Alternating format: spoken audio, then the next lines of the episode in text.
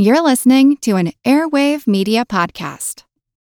Hi, I'm Neil, And I'm Ken. and we are from the Triviality Podcast, a pub trivia style game show where a lack of seriousness meets a little bit of knowledge. Join us each week for an hour long game of general knowledge trivia featuring special guests from around the world, plus tons of extra themed episodes. If you want to improve your trivia game, Or you just want to scream at us in your car when we get easy questions wrong, then we're the show for you. Find Triviality on all your favorite podcast apps. but you know that because you're already listening to a podcast. This is the Useless Information Podcast. I am Steve Silverman. Useless information.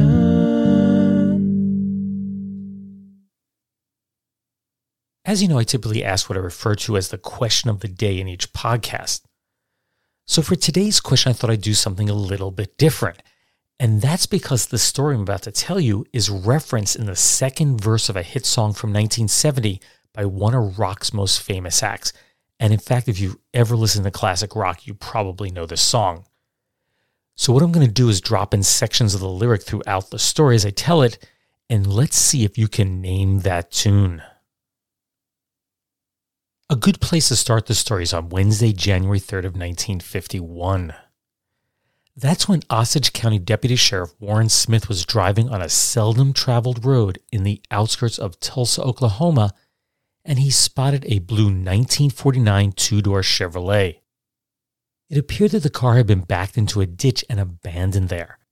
So he stopped to investigate, and Smith was horrified by what he saw. The car was bloodstained and just riddled with bullet holes. Yet, surprisingly, there was not a body within sight, and there were no fingerprints or no footprints. There were no blood trails leading away from the vehicle. What was even more puzzling was the fact that the ignition key was still hanging in the car's dashboard. The car was registered to 33 year old Carl Mosser, a successful tenant farmer from Atwood, Illinois. And this was further confirmed by $200 in traveler's checks made out in Mosser's name that was scattered throughout the car. It was quickly learned that Mosser, his 29 year old wife Thelma, and their three children, that's 7 year old Ronald Dean, 5 year old Gary Carl, and 2 year old Pamela Sue, they were all on their way to Albuquerque to visit Carl's twin brother Chris, who was at the time an Army lieutenant there. Which leads us to lyric hint number one, and I'm going to try and say this without singing it. It's hard to do. Here we go. Take a long holiday, let your children play. Hmm, what song could that be? Now, the Mossers who were taking a long holiday and we hope letting their children play had last been heard from via a postcard that had been mailed five days earlier on December 30th from right there in Tulsa. Every clue at the crime scene implied that none of them would ever be heard from again. Three bullet holes were found in the back seat and one was found in the front. Five shell casings from a 32 caliber revolver were found lying on the floorboard, and that's important to remember as a 32 caliber revolver. They also found a bloodstained pocket knife. There was also a checkered dress that appeared to match one that Pamela Sue was wearing in a photograph that was found inside the car. Another picture showed one of the children wearing a cap, and that was similar to a green one that was picked up about 100 yards or 91.4 meters from the car. One of the most peculiar discoveries was that a service station had affixed a mileage sticker to the car the day before the family began their trip. It showed that the car had 15,500 miles on the odometer. Now, Tulsa is about 600 miles from their home, but the mileage now read 16,600 miles or 1,100 more. That's 500 miles or 805 kilometers that were totally unaccounted for. Where could they have gone to pick up all that extra mileage? Deputy Smith told the Associated Press, quote, If that car was driven anywhere as far as that difference shows, the bodies of those people, if slain, could be hundreds of miles from here. In another interview, Smith stated, quote, We're almost certain we've got a whole family dead somewhere. It's just a question now of finding them. He theorized as to what may have happened. Quote, It looked to me like the occupants were traveling through Tulsa and may have been attacked by a hitchhiker. Somebody or something certainly lost lots of blood to cause all that mess. The car was taken to a garage in Tulsa where Chris Mosser positively identified it as being owned by his brother. Quote, I'll get the man who did this. I can't understand this. My brother was one of the jolliest men alive. Someone must have tried to stick him up and Carl swung on him. He and I have always been like that. We never did like anyone who would lie or steal. There were several witnesses, although none were present when the shootings took place. The first was Tulsa resident Pete Esley. After seeing the Mosser car stuck in a ditch, he stopped and the suspect asked him for the location of the nearest place to get help. Then, 15 minutes later, another unnamed man stopped and was asked for assistance in pulling the car from the ditch. Quote, he was extremely nervous. He asked for a lift to the nearest telephone. So the man drove him to a drugstore. Two employees at that drugstore told police that the man asked to use a phone, stating he wished to call for a cab. All described the suspect as having light hair, stood 5 foot 6 inches tall, that's 168 centimeters, weighed 150 pounds or 68 kilograms, and that he was wearing a leather jacket. But most distinctively, the man in question had a drooping or squinty eye. Now, about 450 miles or 725 kilometers southwest of the Mosser crime scene, this is near Lubbock, Texas, detectives there were investigating another crime, and they couldn't help but wonder if the two crimes were somehow related. You see, there on December 30th, 58 year old car mechanic Lee B. Archer made the mistake of stopping to pick up a hitchhiker. Then, almost immediately, the man pulled a gun on Archer and he forced him into the trunk of his car. The hitchhiker then drove the vehicle 350 miles or 560 kilometers northwest, at which point Archer was able to pry open the trunk and safely jump from the moving vehicle. Just three miles east of where Archer escaped, the engine threw a rod and the hitchhiker was forced to abandon the vehicle near Luther, Oklahoma. It wasn't long before the police located Archer's car. Now, the suspect, he was long gone, but he left behind a duffel bag that contained a lot of significant evidence. First, all of his clothing had his laundry mark on them, and there was an empty box and a receipt for a 32 caliber Colt automatic serial number 39198, which had been purchased by W.E. Cook St. Louis the previous day at the Boston Dry Goods store in El Paso, Texas. Farmer Kermit Mackey told investigators that he had seen a man leave Archer's car and then thumb a ride with another vehicle. That car had Illinois plates on it. That coupled with the fact that 32 caliber shell casings had been found in the Mosser's car strongly suggested that the same man had committed both crimes. So just who was W.E. Cook? Well, the whole world was just about to find out. Badman Billy or Cockeyed Cook, both nicknames that the press ascribed to him, was born William Edward Cook Jr. on December 23, 1928, in Joplin, Missouri, which was at one time considered to be the lead and zinc mining capital of the world.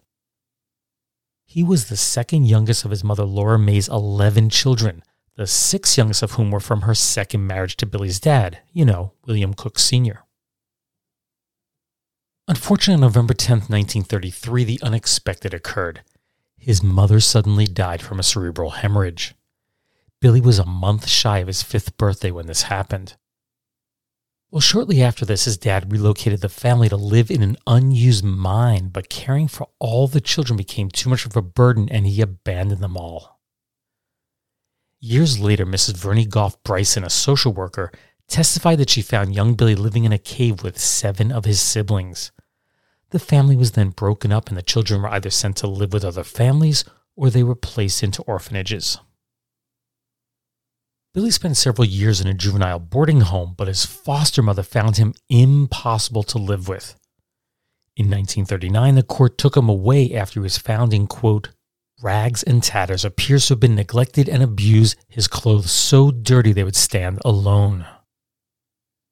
So Billy was then placed in another boarding house, but that didn't last very long. He refused to both stay in that home and go to school. So a judge gave him a choice go back home and continue your education or be sent to reform school. Which one would you choose? Well, 12 year old Billy chose reform school. After spending 10 months at reform school, Billy was released into the care of his 18 year old sister Beatrice, who had recently married. Well, that arrangement didn't last long. Beatrice was unable to deal with the incorrigible Billy and soon asked juvenile authorities to take him back.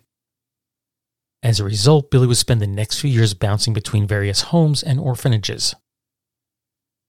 His first run in with the law occurred in October 1943 when he whacked a cab driver on the head and robbed him of $11, which is about $167 today. That got him a five year stint in reform school from which he ran away from in 1946. After being caught, he was placed into an industrial school, but he ran away once again. Then Billy was picked up for stealing a car in Jefferson City, Missouri, and an additional five years was piled onto his sentence. He would serve the bulk of his time at the state penitentiary before he was released on parole in June of 1950. That's six months prior to committing the violent crimes that he was now accused of. Upon his release, he went to live with his dad for a short period of time. The elder cook said that his son told him that he planned to, quote, live by the gun from now on. I'll hold up people and get lots of money. Anytime they say I've done something, you tell them I was with you. Well, his dad refused the offer. Quote, I don't want anything to do with it. He added, I wouldn't turn him in. He's a dangerous man. He would kill me. Perhaps the tattoos on the knuckles of both of Billy's hands spelled out his attitude on life best H A R D L U C K. Hard luck. Well, now that you've met Billy Cook, more of the lyrics of today's mystery song make sense. Quote, There's a killer on the road, his brain is squirming like a toad. Can you name the song yet? A nationwide manhunt was underway for both Badman Billy and the missing Mosser family. Authorities attempted to reconstruct their whereabouts before the bullet ridden car was found on January 3rd, and from what they were able to piece together, Billy Cook and the Mossers had driven aimlessly throughout Texas, Oklahoma, and Arkansas for several days. Now, I had to use a map to piece this all together, so don't worry too much about where these things are. But here are a few of the substantial sightings that were believed to be legitimate at the time. On Saturday, December 30th, two men walked into a Wichita Falls, Texas convenience store that was operated by 63 year old E.O. Cornwell. As one of the men grabbed the other from behind, the second man blurted out, Help me, help me. He's going to kill me and take my wife. A tussle then broke out between the pair and a window was broken. So Cornwell then drew out his own gun and demanded payment for the window. So the two men then ran outside and they speedily drove off. Quote, I thought it was just a squabble between the men and maybe a ruse to hijack me. Cornwell continued, I would have shot them, but I thought I might hit someone and I didn't think it was too serious of an offense. Customer Claude Skinner gave chase in his pickup truck but stopped after someone in the car began firing back at him. A hat was left behind in the store. It had a label that read, The Famous Store, Decatur, Illinois, and Carl Mosser was known to purchase his clothing there. Then at 6 p.m. on Monday, January 1st, two men, one positively identified as Billy Cook from an Associated Press wire photo, they stopped at the Winthrop Cafe in where else, Winthrop, Arkansas. A woman and three children remained behind in the car. While the men filled a thermos with coffee and a quart jar with water, then they purchased food and two packs of cigarettes. Investigators would later find both an empty thermos bottle and cigarette packaging bearing an Arkansas revenue stamp in the Mosser car. Around 8:50 that same evening, two men, a woman, and three children stopped for gas at a service station near Okmulgee, Oklahoma. That would be the last time that anyone would see the Mossers alive. At 10 p.m., a man identified through police photographs as Billy Cook purchased gas in Henryetta, Oklahoma. This time, Cook was alone. Now, the two towns are only about 20 minutes apart. Investigators learned that prior to December 24, 1950, Billy Cook had worked as a dishwasher in a restaurant in Blythe, California. So, acting on a hunch that Billy may have returned to the same motel apartment he'd been staying in, on Saturday, January 6, 27 year old Sheriff's Deputy Homer Waldrop went to check it out. Waldrop was correct, and upon his arrival, Billy pulled a gun on him and he took the deputy hostage. Get in the car, Billy ordered. I'm going with you.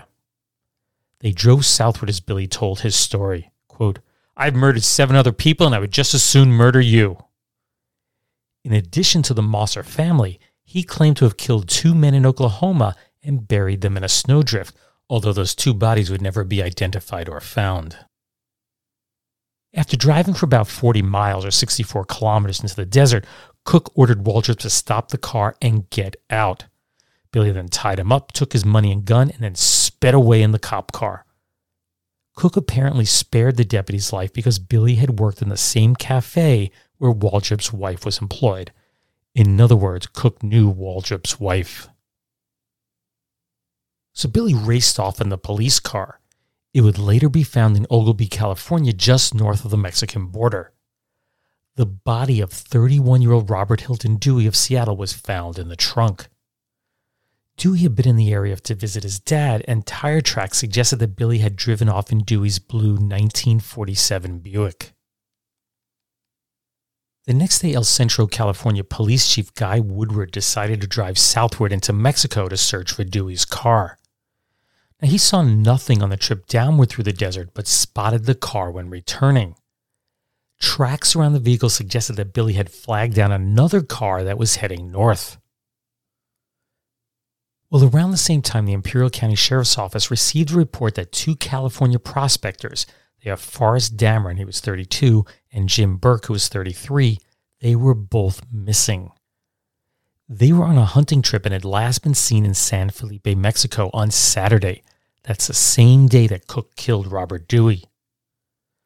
Police feared that Dameron and Burke could also be victims, so they combed the region by air and ground for Burke's maroon 1950 four door Studebaker.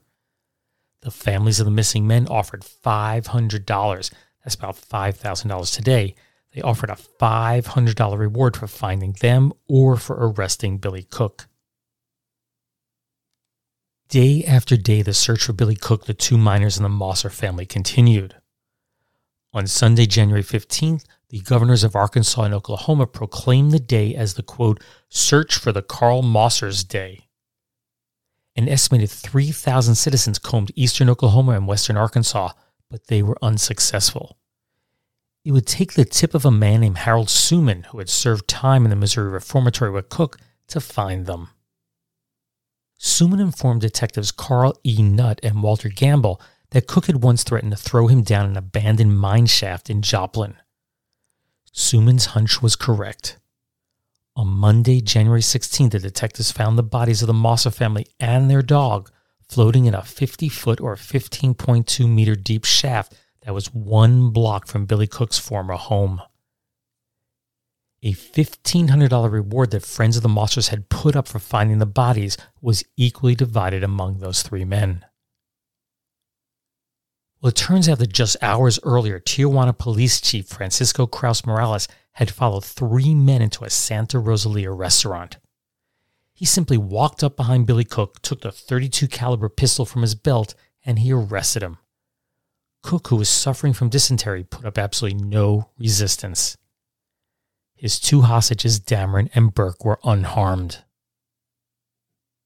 Well, it turns out the Mexican police picked up on their trail after Javier Gonzalez, a mine paymaster, reported having struck up a conversation with three men in the then semi abandoned mining town of El Marmol. Gonzalez later saw a wanted poster in Tijuana and recognized Cook as being one of the men he had spoken to. It was believed that Cook had been temporarily holed up in a nearby onyx mine before moving on to Santa Rosalia. Now, the monetary reward offered up by the Burke and Dameron families was equally divided between Javier Gonzalez and Police Chief Morales, the latter half being donated to a children's aid society. After his arrest, Billy was flown to San Diego, California, and claimed to have absolutely no memory of killing anyone. He had no recollection of the Mosser family, and he insisted that after he released Deputy Waldrop in the desert, his next memory was that of waking up on the side of the road in Mexico in a car that wouldn't start. Now, this probably comes as no surprise, but Dameron and Burke were flown back to the United States on a separate flight. Burke told a reporter, quote, We saw him standing by the side of the road, apparently in need of help. Seeing that as an American, we stopped to assist. Cook produced a pistol and then climbed into the back seat. During most of the seven days following, Cook kept the gun in his lap with it cocked. At night, when we camped, he sat with his back against a tree or rock with the gun cocked. We were afraid to try to escape. Well, finally, several days after his arrest, Billy Cook admitted to his crimes and told investigators what had happened. It had all started on Christmas Day of 1950. Billy became homesick, so he got drunk and left Blythe, California. Then, on December 30th, he held up Lee Archer and locked him in his car's trunk, of course, from which he escaped, as we know. Billy then continued driving until he spotted a police car.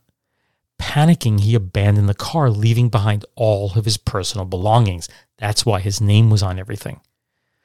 He was then picked up by the Mossers, forcing Carl to drive along Route 66 westward, ultimately arriving in Wichita Falls, Texas, which is where convenience store operator E.O. Cornwell chased them out with a gun.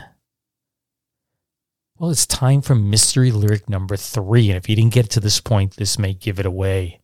If you give this man a ride, sweet family will die. Anyway, after being chased out of the convenience store, they initially headed southward until Billy decided to turn around and head towards Albuquerque, New Mexico. But somehow they ended up farther south near Carlsbad, New Mexico. And that's where Carl Mosser tried to overtake Billy. He warned them if he ever tried that again, he would kill them all. Well, they then continued to El Paso, Texas, but then reversed direction towards Houston after spotting a police car.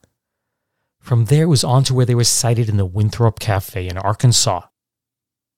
As they approached Joplin, Missouri, Thelma Mosser became hysterical and the children started screaming.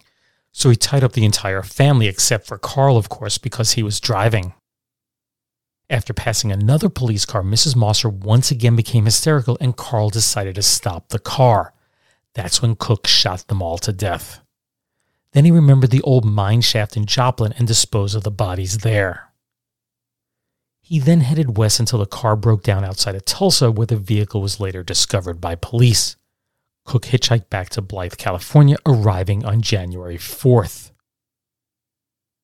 As we know, two days later, Deputy Sheriff Waldrop arrived at his door and Billy kidnapped him, ultimately abandoning Waldrop in the desert. He then used the sirens of Waldrop's police car to pull over Robert Dewey and force him to drive towards Yuma, Arizona. Now, Dewey was incredibly nervous and accidentally dropped his cigarette. And as Dewey bent over to pick it up, Cook thought he was reaching for a gun and he shot him. Dewey attempted to fight back, then he fell out of the car and Cook fired a shot into his back and finally killed him. From there, Billy drove Dewey's car into Mexico where it broke down and then he hitched a ride with the two prospectors.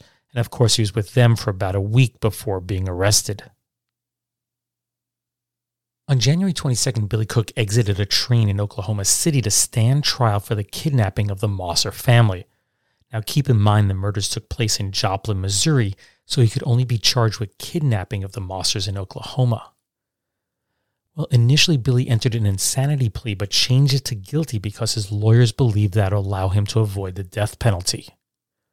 On Tuesday, March 20th, 1951, Billy Cook was sentenced to 300 years. That's 60 years for each of the five counts of kidnapping, and they were to be served consecutively in, quote, Alcatraz or another safe prison where he had no chance of escape. But it was soon realized by federal authorities that Cook could be permitted to leave jail in as little as 20 years. So the decision was made to place him on trial in El Centro, California for the murder of Robert Dewey.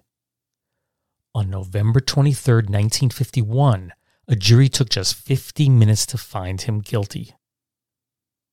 23 year old Billy Cook was executed in the gas chamber at San Quentin on December 12, 1952.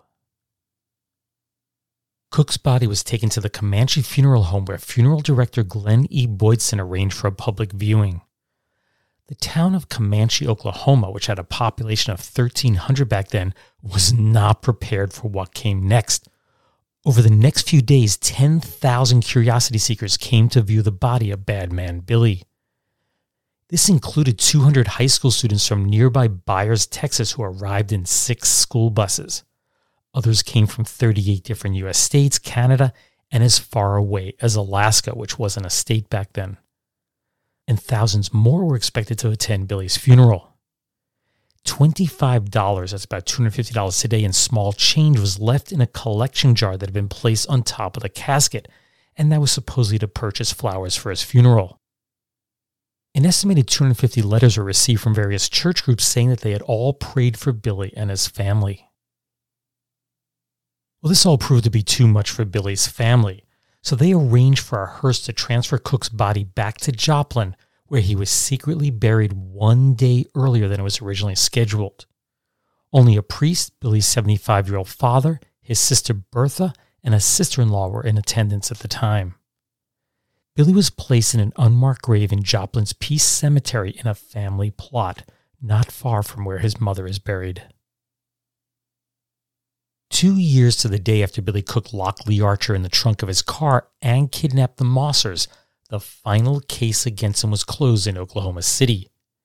Having been charged with armed robbery there, Justice of the Peace Ben Lafon dropped the charge on the grounds that, quote, the subject is now deceased. Yet Billy Cook did manage to cause a bit more chaos from the grave. The Oklahoma State Board of Embalmers and Funeral Directors charged Comanche funeral director Glenn Boydson with soliciting for Billy Cook's funeral and then displaying the body. On February 2, 1953, Boydson was found guilty of gross malpractice and had his license suspended for three years. And this leads us to the answer to today's question of the day. Were you able to name the song that has a verse inspired by Billy Cook? Well, here's that complete verse, and I placed it in order this time. There's a killer on the road, his brain is squirming like a toad. Take a long holiday, let your children play. If you give this man a ride, sweet family will die. Killer on the road. That is the second verse from Riders on a Storm by The Doors, which reached number 14 on Billboard's Hot 100 chart back in 1971. Jim Morrison had written those words as part of a poem he had titled The Hitchhiker and from which he planned to base a movie on. Clearly, Billy Cook's murderous crime spree was a big inspiration on what he wrote. Now, the whispered lyrics that Jim Morrison recorded to create the echo effect in that song would be the last thing he ever recorded. 27 year old Morrison would die on July 3, 1971, in Paris. And since no autopsy was performed, his cause of death was listed as heart failure, although witnesses said it was due to a heroin overdose. I'll end the story with a statement Billy Cook made at the time of his arrest. I don't know why, this just kind of stuck with me as I was doing this. Quote, I never had a friend in the world. Useless, useful, I'll leave that for you to decide. Get Rusco. Rusco. Get Rusco windows and doors from the Tulsa Window and Door Company. Get free estimate on Rusco. Now's the time. Call Madison 61189 Madison 61189 at the Tulsa Window and Door Company. You just heard 22 seconds of a really bad jingle, and now I get 23 seconds to say whatever I want while the dorky music plays in the background. So I'm announcing the biggest sale in history. Every single window and door is free. Yes, that's correct, totally free. And next up for your listening pleasure is more of that dorky jingle. Get free estimate on Rusco. Now's the time. Call Madison 61189 Madison 61189 at the Tulsa Window and Door Company. That undated commercial is from the 1950s and was produced by the talent at Allied Artists Radio. These jingles would then be transferred to a 7 inch or 17.8 centimeter diameter 45 RPM record and mailed to local radio stations across the United States. Now, keep in mind, this is a time when television was just exploding in popularity and radio's share of the listening audience was plummeting. So it was costly for small independent radio stations to produce jingles for their advertisers, so they turned to companies like Allied to create the commercials for them. And to keep costs down, Allied typically used the music from songs that were in the public domain. You know, think London Bridge is Falling Down or Old MacDonald's Farm and so on, therefore being able to avoid paying royalties for their use. Now, this did have one added benefit. The songs were so familiar that they were more likely to stay in a listener's head for a longer time. Of course, having a catchy tune with poor lyrics doesn't work to anyone's advantage. Or does it? I don't know. I couldn't find out much about the Tulsa Window and Door Company. Their print ads claimed that they were Oklahoma's oldest window and door company and that one should call Fred Slack for an estimate. As you heard, they specialize in Rusco brand windows and doors. Now, I had never heard of Rusco and was surprised to find out that they are still around. They've been manufacturing windows and doors since 1937. As for the Tulsa Window and Door Company itself, the last mention I could find of the company, now it may still be in business, but the last mention I could find in the newspaper archives was back in 1963. If you'd like to hear more of these Allied Artists ads, the Internet Archive has a collection of 122 of their commercials available to listen to for free.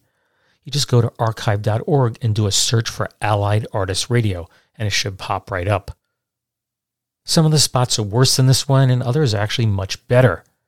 I'll probably include a few more of them in the podcast over the next few years, so just stay tuned for that. But there's a definite sense of innocence in each one of them.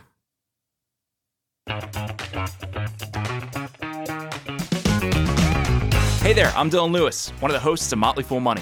Each weekday on Motley Fool Money, we talk through the business news you need to know and the stories moving stocks on Wall Street. On weekends, we dive into the industries shaping tomorrow and host the experts, authors, and executives that understand them. Tune in for insights, a long term perspective on investing, and of course, stock ideas. Plenty of them. To quote a listener, it pays to listen. Check us out and subscribe wherever you listen to podcasts. Want to learn how you can make smarter decisions with your money? Well, I've got the podcast for you. I'm Sean Pyles, and I host NerdWallet's Smart Money Podcast. On our show, we help listeners like you make the most of your finances. I sit down with NerdWallet's team of nerds, personal finance experts in credit cards, banking, investing, and more. We answer your real-world money questions and break down the latest personal finance news. The nerds will give you the clarity you need by cutting through the clutter and misinformation in today's world of personal finance. We don't promote get rich quick schemes or hype unrealistic side hustles. Instead, we offer practical knowledge that you can apply in your everyday life. You'll learn about strategies to help you build your wealth, invest wisely, shop for financial products, and plan for major life events. And you'll walk away with the confidence you need to ensure that your money is always working as hard as you are. So turn to the nerds to answer your real world money questions and get insights that can help you make the smartest financial decisions for your life. Listen to NerdWallet's Smart Money Podcast wherever you get your podcasts. At the time, I only felt a punch. I think everything went wrong. His drug of choice was heroin. Binging and purging over and over and over. Evaluate you, and if you're okay to go, they're going to let you go. This is Justin, and I do the Peripheral podcast. I have a true crime background, but when telling the stories of true crime, Sometimes you have to gloss over topics like mental illness, drug addiction, sexual assault. And I feel like we do that in life too. So, this podcast is my attempt to bring all of these topics that are on the peripheral into the mainstream. So, please join me wherever you listen to podcasts. In other news, here are three stories that all have to do with secret marriages, so don't tell anyone. In our first story, which is dated January 2nd of 1906, it was reported that teacher Miss Mana E. Hall had submitted her resignation to the Board of Education in Sedalia, Missouri. Her reason for doing so is that she had secretly married Herbert Stone the previous July. And as I've mentioned before in this podcast, back then female teachers were expected to resign from their positions as soon as they were married, which is something that Miss Hall chose not to do. The reason she didn't tender her resignation was that the new couple was dependent on her salary until Mr. Stone could secure a permanent position. He had been employed at various drugstores in Sedalia, but his most recent job had been at the Missouri Pharmacy, which had closed and was now in the hands of creditors. But he wasn't unemployed. He was working as a clerk at the Chamois drugstore at the time of his new bride's resignation. It turns out that Mr. Stone had been renting rooms at 236 South Missouri Avenue, and that was owned by Miss Jenny Hall, who just happened to be the mother of his future bride. Well, Mrs. Hall chaperoned the young couple on a fishing trip in July 1905, and the couple decided to step away from camp and then get married. In our next story from January 9th of 1913, Dr. John C. Cotter, who had practiced medicine in New York City, surprised his entire hometown of New Bedford, Massachusetts, when he revealed that he'd been married for the past 12 years and was the father of two children. Dr. Cotter was a bit of a celebrity in New Bedford because he was a star athlete in college, had played professional baseball, and had coached the basketball teams at both Fordham and Columbia universities. He had met his wife while interning at the New York Foundling Asylum, and at the time of their meeting, the former leader Perrault had just arrived in the United States from France and was working as a governess at the asylum. It's unclear why Dr. Cotter opted to keep his marriage a secret from all his friends back in New Bedford. The only person who knew there was his sister, Mrs. Ellen A. Dalton. While she respected her brother's desire to keep the marriage a secret, she was surprised to find out that others around New Bedford did not know. Quote, I naturally supposed that everybody in the city knew about it. I knew when he married 12 years ago, but of course said nothing about it as my brother desired to keep it a secret. She added, Dr. Cotter is married and has been for the past 12 years and is the father of the dearest children ever born. Lastly, we have a story from Philadelphia of a secret marriage that took place on October 5th of 1927 and was kept under wraps until January 4th of 1928. Everyone acquainted with the couple knew that they would marry and awaited invitations to the wedding. Yet the former Mary Steer and her beau, William Barney Harris Jr., snuck off to Westchester to marry without anyone knowing. And why did they choose to do such a thing? Well, it's very simple. They wished to avoid all the preparation and formality involved with an official church wedding. The couple simply desired to keep it simple, and elopement seemed like the ideal way to do so. The couple would go on to have two children. Daughter Mary was born in 1929 and son George in 1930. Sadly, Mary Elizabeth Steer Harris passed away on October 31st of 1939 from acute heart failure. She was only 31 years old. Her husband William did remarry and he died in June of 1974 at the age of 70. Well, that brings the 148th episode of the Useless Information podcast to a close. Now, this story on Billy Cook was not one I had planned on doing. I had another story in mind. But my wife and I were watching the classic film noir movie The Hitchhiker, and afterward learned that it was based on the two week manhunt for Cook. Now, my wife and I will probably be talking about that movie in a future podcast, so it seemed like a good time to tell the story of Billy Cook from 70 years ago. Now, the movie is in the public domain, so it's available on YouTube, Vimeo, archive.org, Library of Congress, and so on. And it runs only 70 minutes, so you may want to check it out. That's The Hitchhiker. It's two words Hitch hyphen hiker, The Hitchhiker. And see how it compares with the real story that I just told you. Just a reminder that my new book, The Flipside History, is currently available. And if you enjoy listening to the stories that I include in this podcast, I do highly encourage you to get a copy of the book. Be sure to sign up for my Twitter feed. It's at UselessInfocast, at UselessInfocast, and you'll be among the first to know when a new episode is released. Also, be sure to like the show on Facebook. You can just do a quick search for the Useless Information Podcast to find it. Make sure you subscribe to the Useless Information Podcast, and you can do it through whatever podcast platform you use. That can be Amazon Podcasts, Apple Podcasts, Google Play, iHeart, Pandora, Spotify, TuneIn, and so on. Now, there have been some problems with Apple Podcasts over the past week. Some podcasts have just totally disappeared from their directory, and in my case, some of my episodes weren't there, although I do think it's totally fixed now. And this is all part of their effort to monetize podcasts. They're moving towards a subscription based model. Anyway, take care, everyone. Bye.